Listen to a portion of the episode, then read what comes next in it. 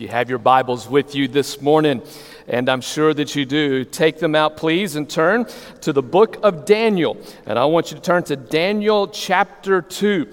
And uh, so we're looking forward to this morning's message. And as you're turning to Daniel uh, chapter 2, um, it has been a good weekend, just to let you know, because college football is back in session. Amen.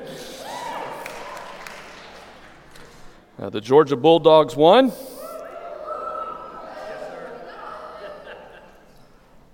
My team, the Texas Tech Red Raiders, choked once again. They gave up 21 points in three minutes and lost in overtime. That is the life of a Texas Tech Red Raider. No hope whatsoever. But praise be to God that the book of Daniel offers us hope. Amen.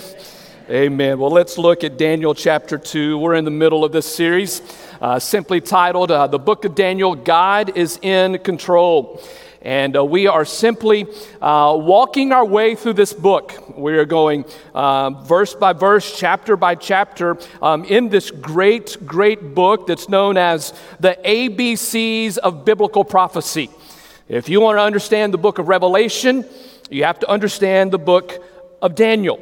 And so we're looking at this book, and I think it's very appropriate that we study this book, especially in light of what's going on in our world and going on in our, our culture, and many people wondering, is this the end times or, or not? Well, uh, Daniel is going to instruct us in this and give us wisdom on, on how we are to live in difficult circumstances and, and how we are to live uh, in the end times. So we're looking at this book um, by the title of Daniel, written by a, by a godly man who, who was kidnapped when he was a young boy. He was taken into a godless society, and there he lives the rest of his life in a godless society. But, but something interesting takes place in the life of Daniel.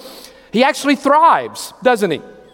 He thrives in a very godless society. And so uh, that should bring us great hope right there. The fact that you can thrive, you can survive in a society that puts God on the sidelines. And so, my prayer uh, for you and really for me that uh, for this book, for this series, is that is that one that you would that you would thrive no matter what the world throws at you. Amen. That no matter what the world throws your way, that you would thrive. That you would be, or that we would be sons and daughters of the kingdom of God. That we would not be sons and daughters of Babylon, but rather that we would thrive as we survive in this world, as we are sons and daughters of the kingdom of God. Amen? That's my prayer, and that's what I want for you. So, Daniel chapter 2, we're going to pick up in verse number 24. And, and as, um, as I was preparing for this message, uh, this is kind of a, this is a crazy illustration, but as I was preparing for this illustration, all I could think about was, um, was a Sachero's big burrito. Do, do you know what I'm talking about? Sachero's, Barberitos, Chipotle, whatever. You know, they don't know small. They make the burrito and they throw everything, the kitchen sink is in there, right? And so you see this big burrito and you go, How in the world am I going to eat that? Right? And then about 30 minutes later, you go, That was so good. well, today we have a big burrito in front of us. We have a lot of stuff to cover today. But I pray that when we're done, you are going to be so satisfied that you can still go get a Dairy Queen Blizzard when we're done. But there's going to be a lot, and so I ask you today that, that, you, that you stay with me. You have, you have your ears ready to hear because we do have a lot to cover today. Uh, but this is a great, great chapter. I told you we're going to start in verse 24, but let me set the scene for you. Um, we ended last week in verse 11, so let me give you just a, uh, an idea of what went on in verses 12 through 23. Uh, when we started Daniel chapter 2, the atmosphere in the king's palace, King Nebuchadnezzar's palace, has radically changed. Daniel 1, we ended Daniel and his friends, uh, Shadrach, Meshach, and Abednego. That's how we know them. Uh, Daniel 1 ended, they're secure. Uh, they've been promoted.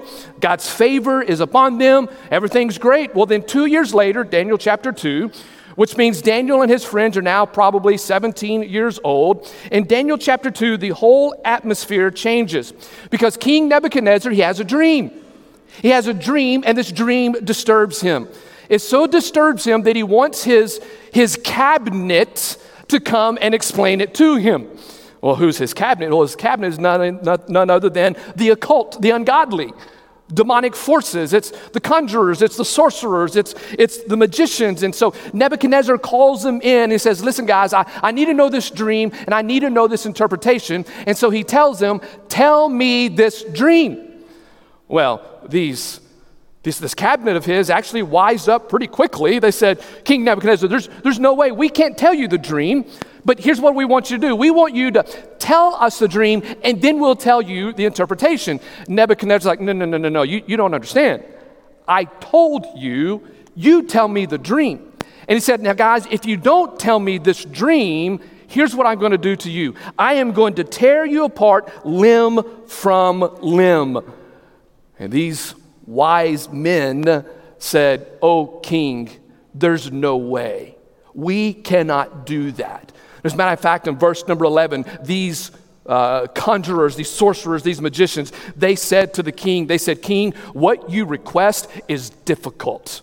Man, who can, who can declare this? And the, these men said, There is no one who could declare this except the gods whose dwelling place is not with the mortal flesh. In verse number 11 in your Bible, in your notes, you need to write this word transition. Because right here, this is God's transition. This is God's moment that he is that he is now going to put his chosen man into a very difficult situation and he's now going to say, "Daniel, it's your time." This is a moment of transition and God is setting the stage for his man Daniel. And the king says to these men, he says, Off with your heads. In the next several verses, here's what we see happen is that King Nebuchadnezzar assigns his, his chief executioner by the name of Arioch. He says, Arioch, go kill all the wise men in Babylon. And it just so happens that Daniel and Shadrach, Meshach, and Abednego, these are the wise men. And so here's what we see as we set the stage for this great prophecy here in the next few uh, verses. Here again, we see Daniel's world collapsing again. Everybody say the word again with me on a count of three. One, two, three. Again. Daniel's world has collapsed again. You know, just a few years earlier, he had been kidnapped, right? He'd been kidnapped. He had been emasculated. He had been humiliated. He had been re educated. And now he recovered. But here, he has a, a, a, a death order on his name, and his world collapses again. Anybody ever felt like that before? God, again? Again? Come on, Lord, just Two years ago, God, come on, you, you got me through again, and now my world is collapsing again. This is Daniel. This is Shadrach, Meshach, and Abednego. Well, verses 12 through 23 shows us how Daniel responds to his world collapsing. And, and uh, again, and by the way, his, his world will collapse again later in the book. Daniel and the lion's den.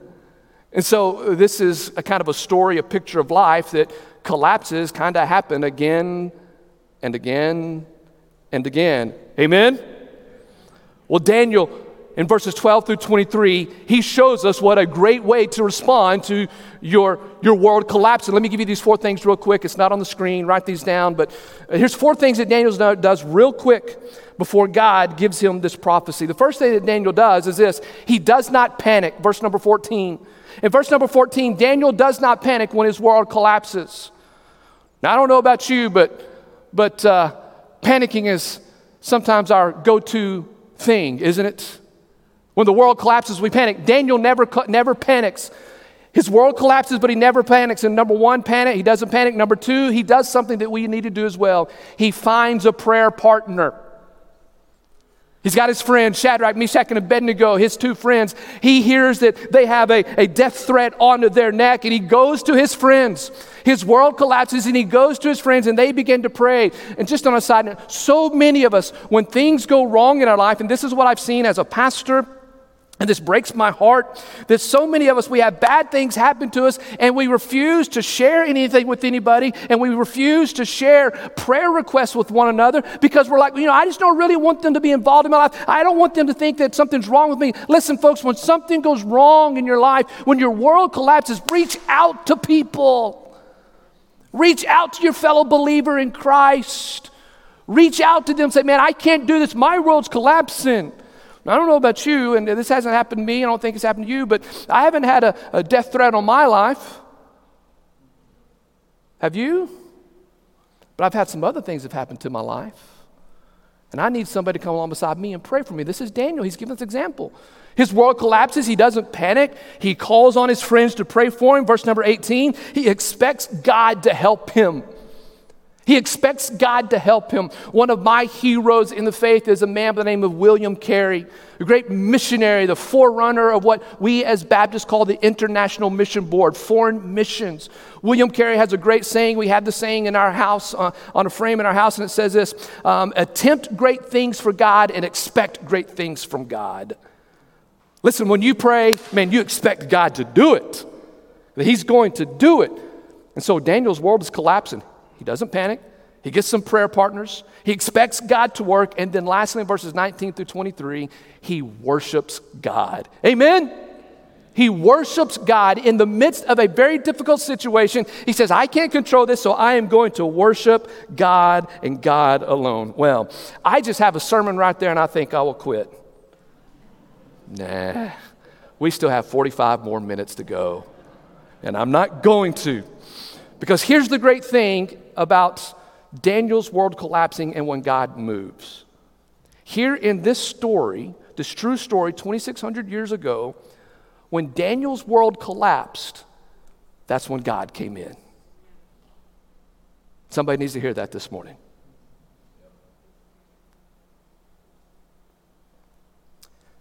When Daniel's world collapsed, God came in. And what God does over the next several verses is He gives Daniel, He gives us one of the greatest prophecies that you're ever going to read. And this is exciting. Amen? Are you ready? Look at your neighbor, say, I'm ready. All right, here you go. Write this down. Write this down. We'll get to verse number 24. Write this down. God knows the future. God knows the future. And because God knows the future, you can trust Him. Whatever you're going through, you can trust Him because God knows the future. Look at verse number 24 and let's walk our way through this. Therefore, Daniel went into Arioch, there's the king's chief executioner, whom the king had appointed to destroy the wise men of Babylon. He went and spoke to him as follows Daniel says this Do not destroy the wise men of Babylon. Take me into the king's presence, and I will declare the interpretation to the king. Two things I want you to see about Daniel again, right here. Notice these things. Again, his world's collapsing. He's got a death wish on his name. But there's two things that Daniel does right here in verse 24 that I think that we need to take close look at because we know that God knows the future. Here's how we can live in the midst of these difficult times. Notice this that the first thing Daniel does is this he's concerned for other people. Do you see that in our text? You see that in our text, verse 24. Daniel puts others first. He says very quickly, he says, Do not destroy who? Okay, okay, here we go. Let's, let's say it again. You respond. Okay, here we go. Do not destroy the wise men. Daniel says, Don't, don't destroy them. He puts other people first. Folks, this is, if this isn't a fulfillment of the great commandment, I don't know what is. The great commandment is this Jesus says, Love the Lord your God with all your heart, with all your soul, with all your strength. And the second one is this love your neighbor as yourself. Is this not Daniel? It's the great commandment. He's given us an example of how we need to put others first. Paul would later pick up this same theme, this same idea when he writes to the Philippians in, in the book of Philippians, chapter 2, verse 3, one of my favorite verses when, when Paul says this Do nothing out of selfish ambition or out of vain conceit, rather, in humility, value others better than yourselves. Consider others better than yourselves. One of the great hallmarks of Christianity, one of the hallmarks of a believer in Christ, is that no matter the situation, you always put others first. And we see this. So we see that he puts others first. And the second thing you see this, you see his boldness. Look at the end of verse number 24. When he says, Take me into the king's presence. Do you see it? Underline that, circle that. In Aramaic, which is what this is written in, chapter 2, verse 4 through chapter 7, verse 28, is written in Aramaic. This phrase, take me into the king's presence, it is a command. So he walks up to Arioch. Now, by the way, can you imagine this? Arioch knocks on the door.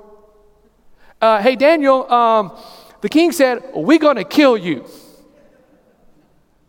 And then, can you imagine the boldness of Daniel just looking at this, this chief executioner, Daniel 17, and he says to this chief executioner, um, Take me to your leader. Can you imagine? Did, no, you're not going to kill me. Take me to your king. And Arioch says, Okay, we're going to do just that. Look at verse number 25. Then Arioch hurriedly brought Daniel into the king's presence and spoke to him as follows. Now, listen to this what Arioch says King Nebuchadnezzar, I have found out beside, uh, out in the margin Bible, write, write this phrase liar, liar, pants on fire. I have found a man among the exiles from Judah who can make the interpretations known to the king. Arioch did not find this man, did he? No, Daniel came to Arioch. But notice this about Daniel he's not complaining. That's been a theme, hasn't it? Notice that Daniel doesn't say, he doesn't do that, does he? He just keeps rolling on. He rolls on. Verse 26 And the king said to Daniel, whose name was Belteshazzar, Are you able to make known to me the dream which I have seen and its interpretation? Folks, this is Daniel's chance. Do you see it? This is Daniel's chance. This is Daniel's chance to receive all the glory. This is his chance. Are, are you the one who can interpret the dream? Are you the one who can give me the interpretation? This is Daniel's chance to, to, to tell the king that Arioch is lying. Amen? This is, the, this is Daniel's chance to say, you know what? No, this guy is messing me up. No, this guy's taking all of my glory. This guy, this is Daniel's chance. Now, look what Daniel does. Verse 27. And Daniel answered before the king and he said, Yes, king, I am that man. That's not what he said, did he? It's not what he said. He said, Daniel answered for the king, said, As for the mystery about which the king has inquired, neither wise men, conjurers, magicians, or diviners are able to declare it to the king. Now, verse 28, get ready, because this, we're about to go through the roof right here, okay? Verse 28, he says this, however, however, there is a God in heaven. Wow. Circle that, that phrase, verse 28. Circle, however, there's a God in heaven. Circle it, underline it, put a star by that verse because scholars say this right here, verse number 28. This is the supreme theme of the book of Daniel.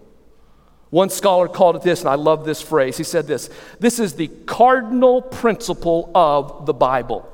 However, there is a God. Amen? However, there is a God in heaven. What a great message of comfort it is for us. What a great message that is for us that there is a God in heaven.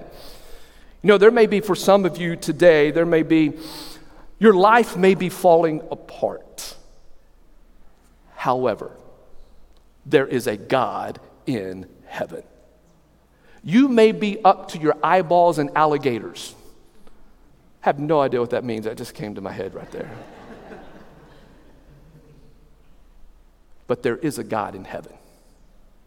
You may be at the end of your rope. And the weeds of this life may be choking you down and may be pulling you down, and you think there is no way that I can continue. Well, verse 28 tells us this there is a God in heaven. And this is the message of hope. And this is the message that our world so desperately needs to hear that there is a God in heaven. The atheists need to hear this. There is a God. I'm going to say that again. Okay? Maybe you're an atheist. I don't know. The atheist needs to hear there is a God in heaven.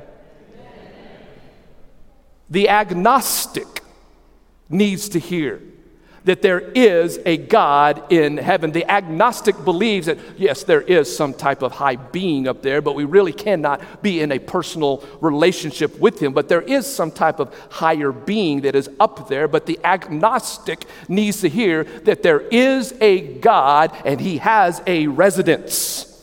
He is a personal, He is an intimate, and He is a living God that will never leave His children alone in the middle of Babylon, in the middle of difficulties, in the middle of life that's collapsing. This God in heaven will never leave you, He will never forsake you. He is always with you, and our people need to hear that.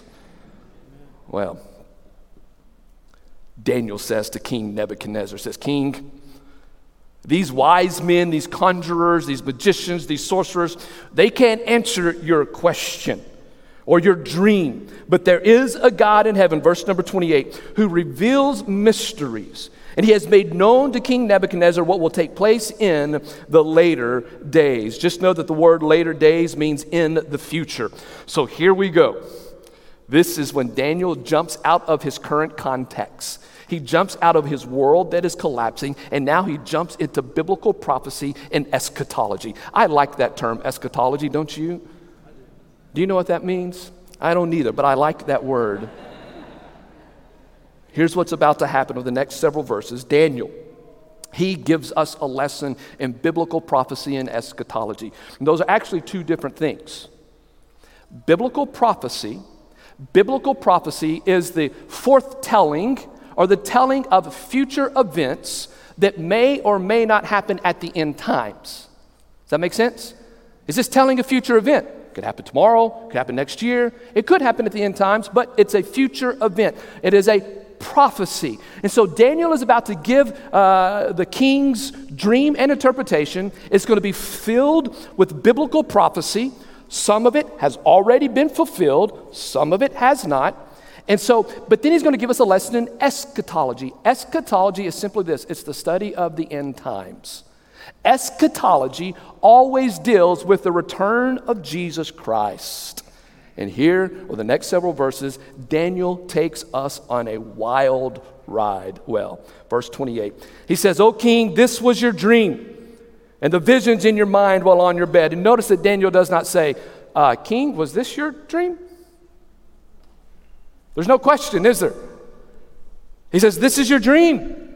He says, As for you, O king, verse 29, while on your bed, your thoughts turn to what would take place in the future, and he who reveals mysteries has made known to you what will take place. Verse 30. But as for me, this mystery has not been revealed to me for any wisdom residing in me more than any other living uh, man but for the purpose of making the interpretation known to the king, and that you may understand the thoughts of your mind. In other words, Daniel is saying to the king, God, the God in heaven, you remember that? The God in heaven revealed this mystery to me. And what he's, saying, what he's saying to the king, and what he's implying here, and we need to understand this as well, uh, that, that, that Daniel is saying, God revealed this mystery to me, not because I'm better than anybody. Hello, Christians. Not because we're better than anybody. Daniel's saying, God revealed this mystery to me, not because I'm smarter than anybody. Daniel's just saying, Remember, King, I'm just a 17 year old prisoner of war a couple of years ago. God's favor is on me, but, but, but, but, King, I don't want the credit. All the credit belongs to God. And here's what I love about Daniel because as he gives biblical prophecy and as he talks about eschatology, he takes on the role, and you ready for this? He takes on the role of being an evangelist. You see, when you and I begin to talk about future times and we talk about Jesus returning, we talk about biblical prophecy, what we are doing is we are giving the good news. Because the good news is that Jesus Christ is going to return. The good news is that, is that God has given prophecies already in Scripture. These prophecies are going to be fulfilled, and that's good news. And so Daniel takes on the role of an evangelist towards King Nebuchadnezzar, the most ungodly king at this time. He's an ungodly king who so desperately needs the God of heaven. I want you to write this down, write this statement down. And I believe this right here God can do great things to the one who doesn't care who gets the credit. But we need that in our society today. Amen? Politicians, businessmen, churches, hello. God will do great things to the one who does not care who gets the credit. That we turn and give all the credit back to God. And Daniel, he does an amazing thing as he goes into evangelism with this king and he points King Nebuchadnezzar back to God. Well, verse 31. Here's the dream. He says, You, O king, you are looking, and behold, there was a single great statue.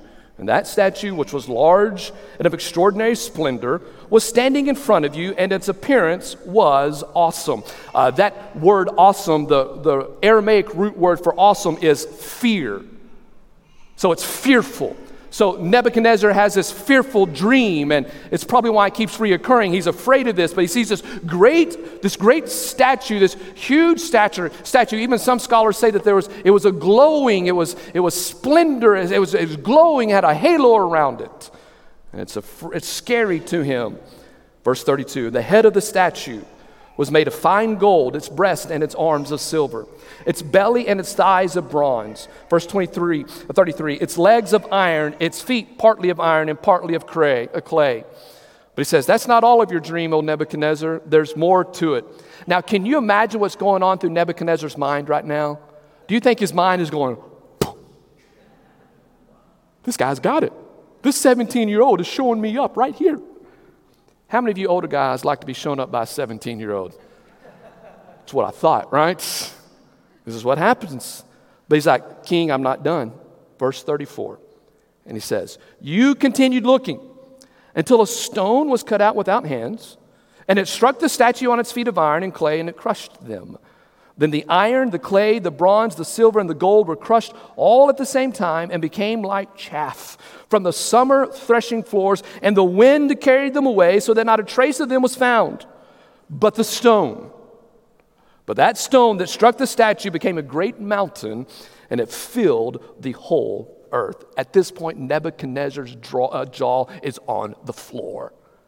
He's like, Kid, you got it. You nailed it. And this was the dream. 2,600 years ago. It's crazy that we can remember that dream, right? How many of you dreamed last night and you don't even remember it? This dream is 2,600 years old. Verse 45 says the dream was true and trustworthy, as was the interpretation. Well, let's look at this for just a moment. Let's look at this image on the screen for just a second. All right, so here's the image. Here's the image of the statue that Nebuchadnezzar Uh, that Nebuchadnezzar saw in his dream. Now, what I want you to notice, notice the progression of the metals. Notice the progression of the metals. The head is made of what? Gold. Then we go to silver. Then we go to bronze, clay. Then ultimately, the scripture says it turns to chaff. What's the progression? Do you see a decline? Absolutely. Absolutely, we see a decline. And scholars overwhelmingly agree with this that each successive kingdom decreases in value. Right? Scholars overwhelmingly believe that this is what this dream means that, that gold has more value than silver, which has more value than bronze, which has more value than iron and clay. But scholars will also say that just as it decreases in value, the further down you go in the kingdom, it actually increases in strength. Right? Because iron um, is stronger than bronze, which bronze stronger than silver, and silver is stronger than uh, gold. And so, what we see in this picture or this dream is we see two viewpoints of, of kingdoms and of what's going on in the earth. One, we see man's view of his kingdoms. Lots of value. Man thinks that each succeeding kingdom is better than the previous one. Amen?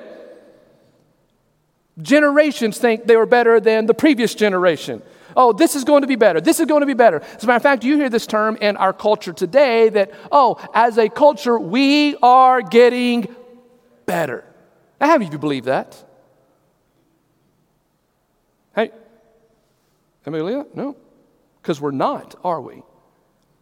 But man's view of his kingdoms believe that we're actually getting stronger and getting better.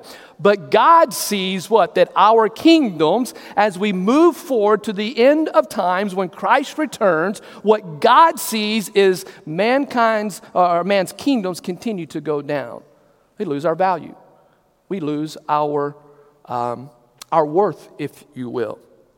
Now, you may ask, looking on this, this statue, um, where does the United States sit in this kingdom, or where, does, where do we sit in this kingdom? And we're going to talk more about this in Daniel chapter 7 and Daniel chapter 8. But, but I believe, and scripture would uh, affirm this, that, that we are living in an era in between the legs of iron and the feet, part of iron and part of clay. That is my uh, opinion, my theological opinion on that. Um, but uh, uh so we're somewhere in there. And so, what does it look like? Are we getting close to the end?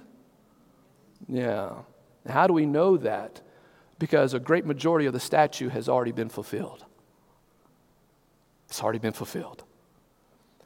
But when God looks at man's kingdoms, he sees as we get closer to the end times, uh, each kingdom decreases their values, decreases its worth. I want you to think of the United States for just a few moments, please.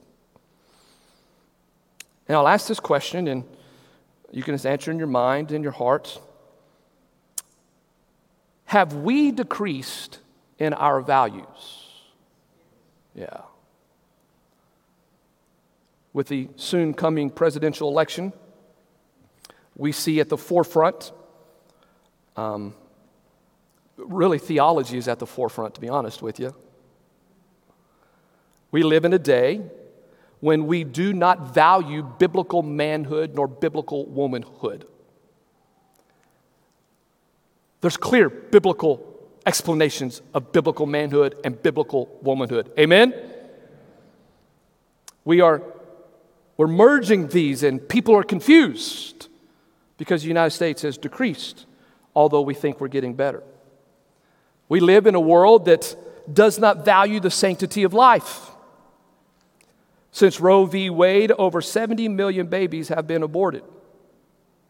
Now, if you are a female and you have had an abortion, I am not saying these stats as a form of condemnation on you. That is not what that's about. Because God still loves you, even though your world may have collapsed. God is still in control, and He has never left you, nor has He forsaken you. He loves you. He loves you. But as a culture, we have declined our morals are in steady decline. Our language gets worse and worse and worse.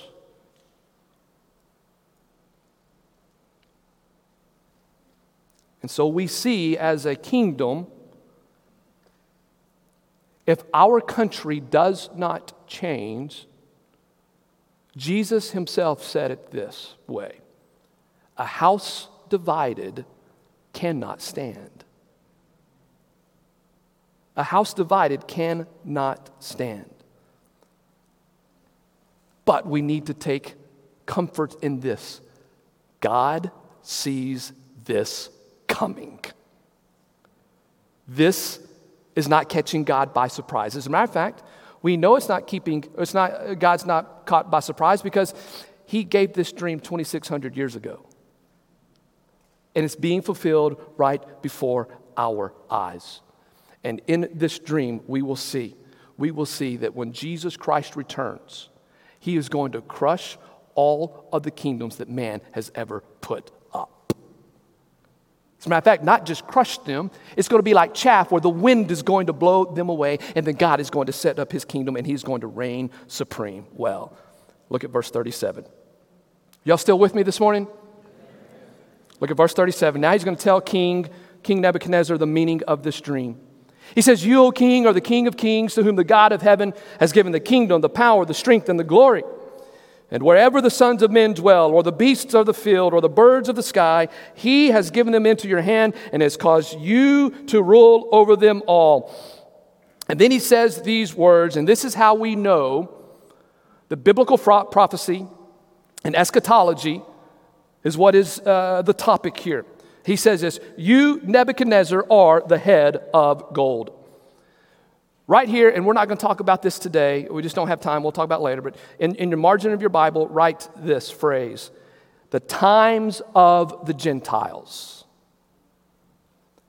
Right here, when King Nebuchadnezzar, when he destroyed Judah, destroyed Israel, destroyed Jerusalem, sent them into exile, here's what happened the time of the Gentiles began.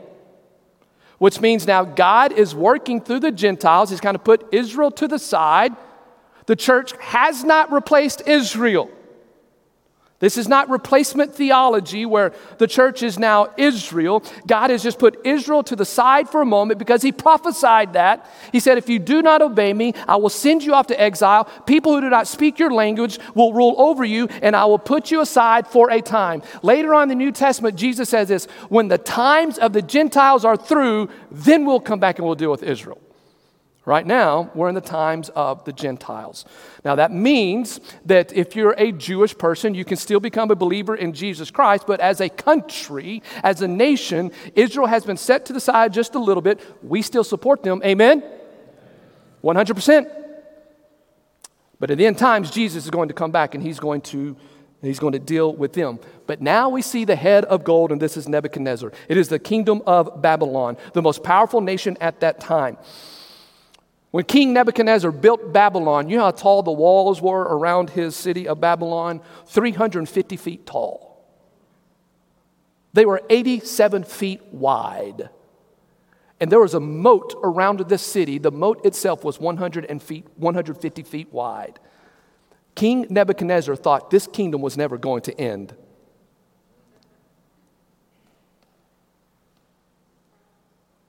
Well, look at verse 39.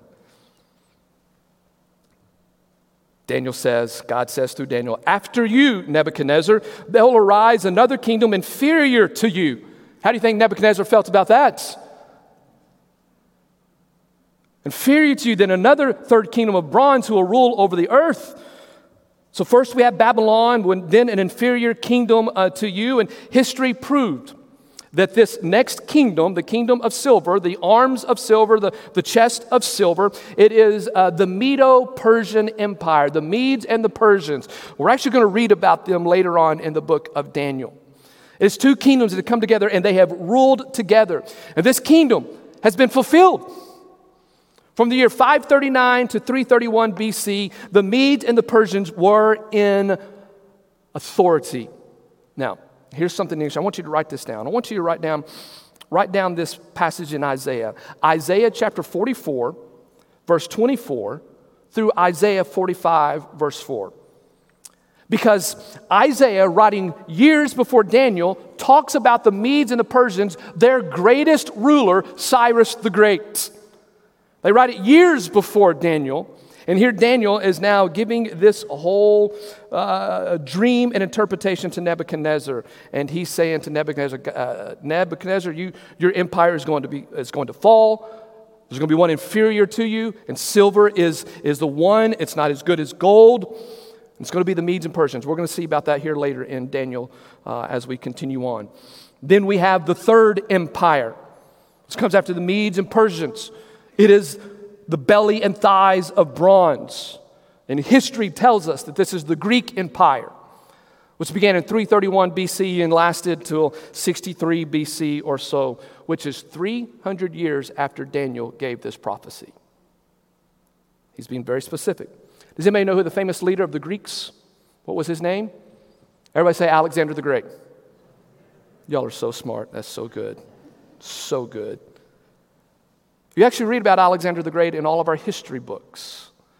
But many of us fail to connect dots that Alexander the Great is a biblical, is within our biblical story. Alexander the Great was known to have conquered the, no, the entire known world and then wept because there was nothing less left to conquer. Well, so did all this come true? Look at your neighbor and say, I think so. Yes, it came true. In verse 40, now we see a bronze kingdom. He says, The bronze will be replaced by the iron empire. Then there will be a fourth kingdom as strong as iron. Inasmuch as iron crushes and shatters all things, so like iron that breaks in pieces, it will crush and break all those in pieces. Question What do you know about iron? It is pretty what? It is strong. Well, this is historically known as the Roman Empire, the Iron Legion, the Roman Empire, which historically has been filled in 63 BC all the way up to 436 uh, AD. But here's something interesting that you need to know about this fourth empire of iron and the Roman Empire. There has never been another world empire since the Roman Empire. And some scholars will say that we're still in this Roman Empire. As a matter of fact, some could say, and you could make a fairly good argument, that the United States of America still is a part of the Roman Empire. Why? Because we get a lot of our government systems from where? Rome. How many of you know this? Um, uh, Germany, before Hitler came into existence, uh, a leader in Germany was called a Kaiser which is directly related to Caesar of Rome. It's, it's, just, it's, it's, it's a dialect.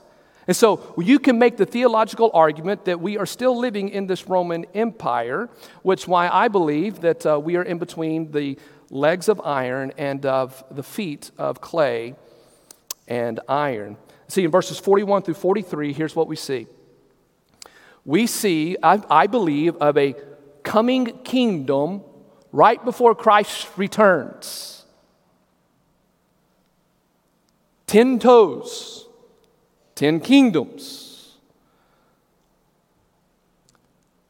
And these kingdoms will try to come together, but like iron and clay, they will not mix. Some will be strong like the iron, some parts will be very weak like the clay, and they don't mix. And what Daniel says to Nebuchadnezzar in the interpretation of the dream, he says this this empire is going to fall apart as well. Well,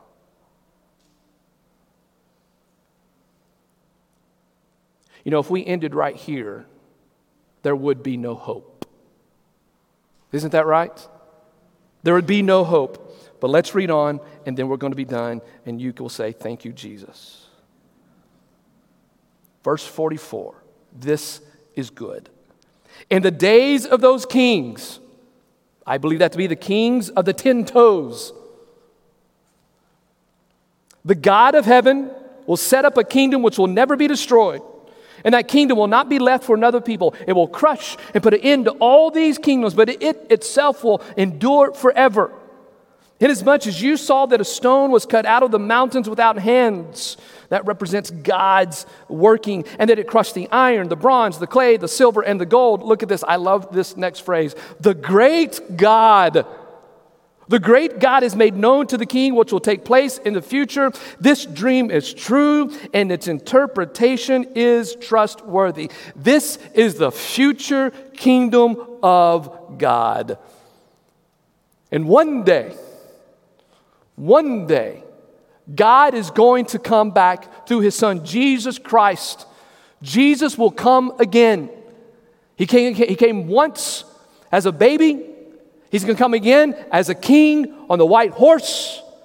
He will come and he'll set up his kingdom. And here's what he will do He will crush all of man's kingdoms, he will burn them, they will crumble, and they will blow away like dust. And this kingdom of God, this kingdom of God, which we are promised if we are believers in His Son Jesus, this kingdom of God will never be destroyed. No man can overtake it, nobody can conquer it, and it's going to last forever and ever and ever. And that's how history is going to end. We win. Therefore, when your world collapses, we can take great hope. As I was reflecting on how to apply this message, it's not the easiest message to apply because it's very historical. But I began to think of a song that, that, that I learned, maybe you learned it as well, uh, maybe in Sunday school or maybe in some other venue. Um, it's a famous song, it's a popular song, and uh, it's the song, He's Got the Whole World in His Hands. you may know that one.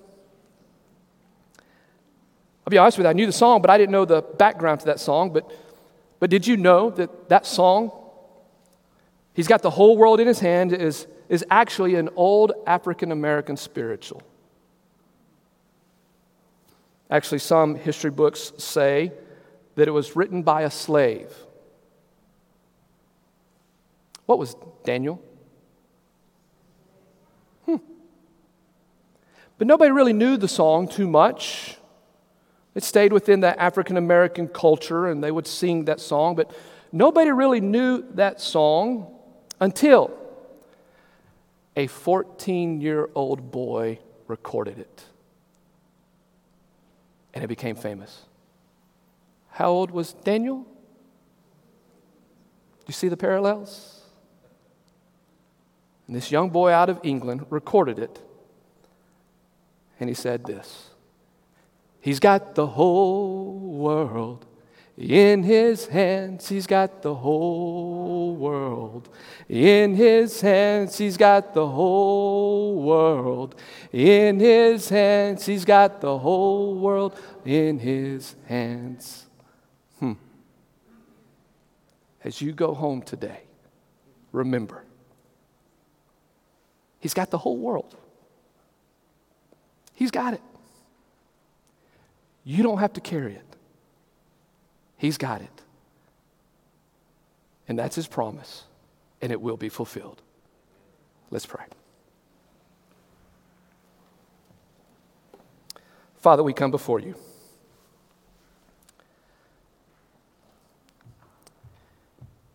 And Father, I'm so humbled and awe of your declaration of the future and that you have it all under control. And God, I know for me, and I know for some and several in this room this morning, that we much prefer to be in control ourselves. But God, we can't. And so, right now, God, we as individuals, we as families, we as a church, we say to you that we surrender our control to you because you've got the whole world in your hands. And we say we trust you. Even though our world collapses again and again and again, you are faithful. You are the God in heaven. And we turn to you. Heads are bowed and eyes are closed. If there's anybody in this room this morning, maybe you have felt your world collapse again and you want to you want to throw your fist up in anger towards God and would you just let go of that and, and release your fist and release your worries and release it to God and say, God, I trust you in your heart right now? Would you just say that to Him right now? Say, God, I trust you. If there's somebody here this morning who has never trusted God with their lives for salvation, would you do that? Because when Jesus returns, it's too late. Oh, sinner, turn to Jesus. The stone turn to Him. Well, Pastor, how do I do that? You just turn to Him and say, say Jesus, I, I'm a sinner. I need you. Please come. Come be Savior and Lord of my life. If that's you, once you make that declaration, it says this that the angels in heaven rejoice because one sinner has come home. Well, Father, may we rejoice that there is a God in heaven. In Jesus' name we pray.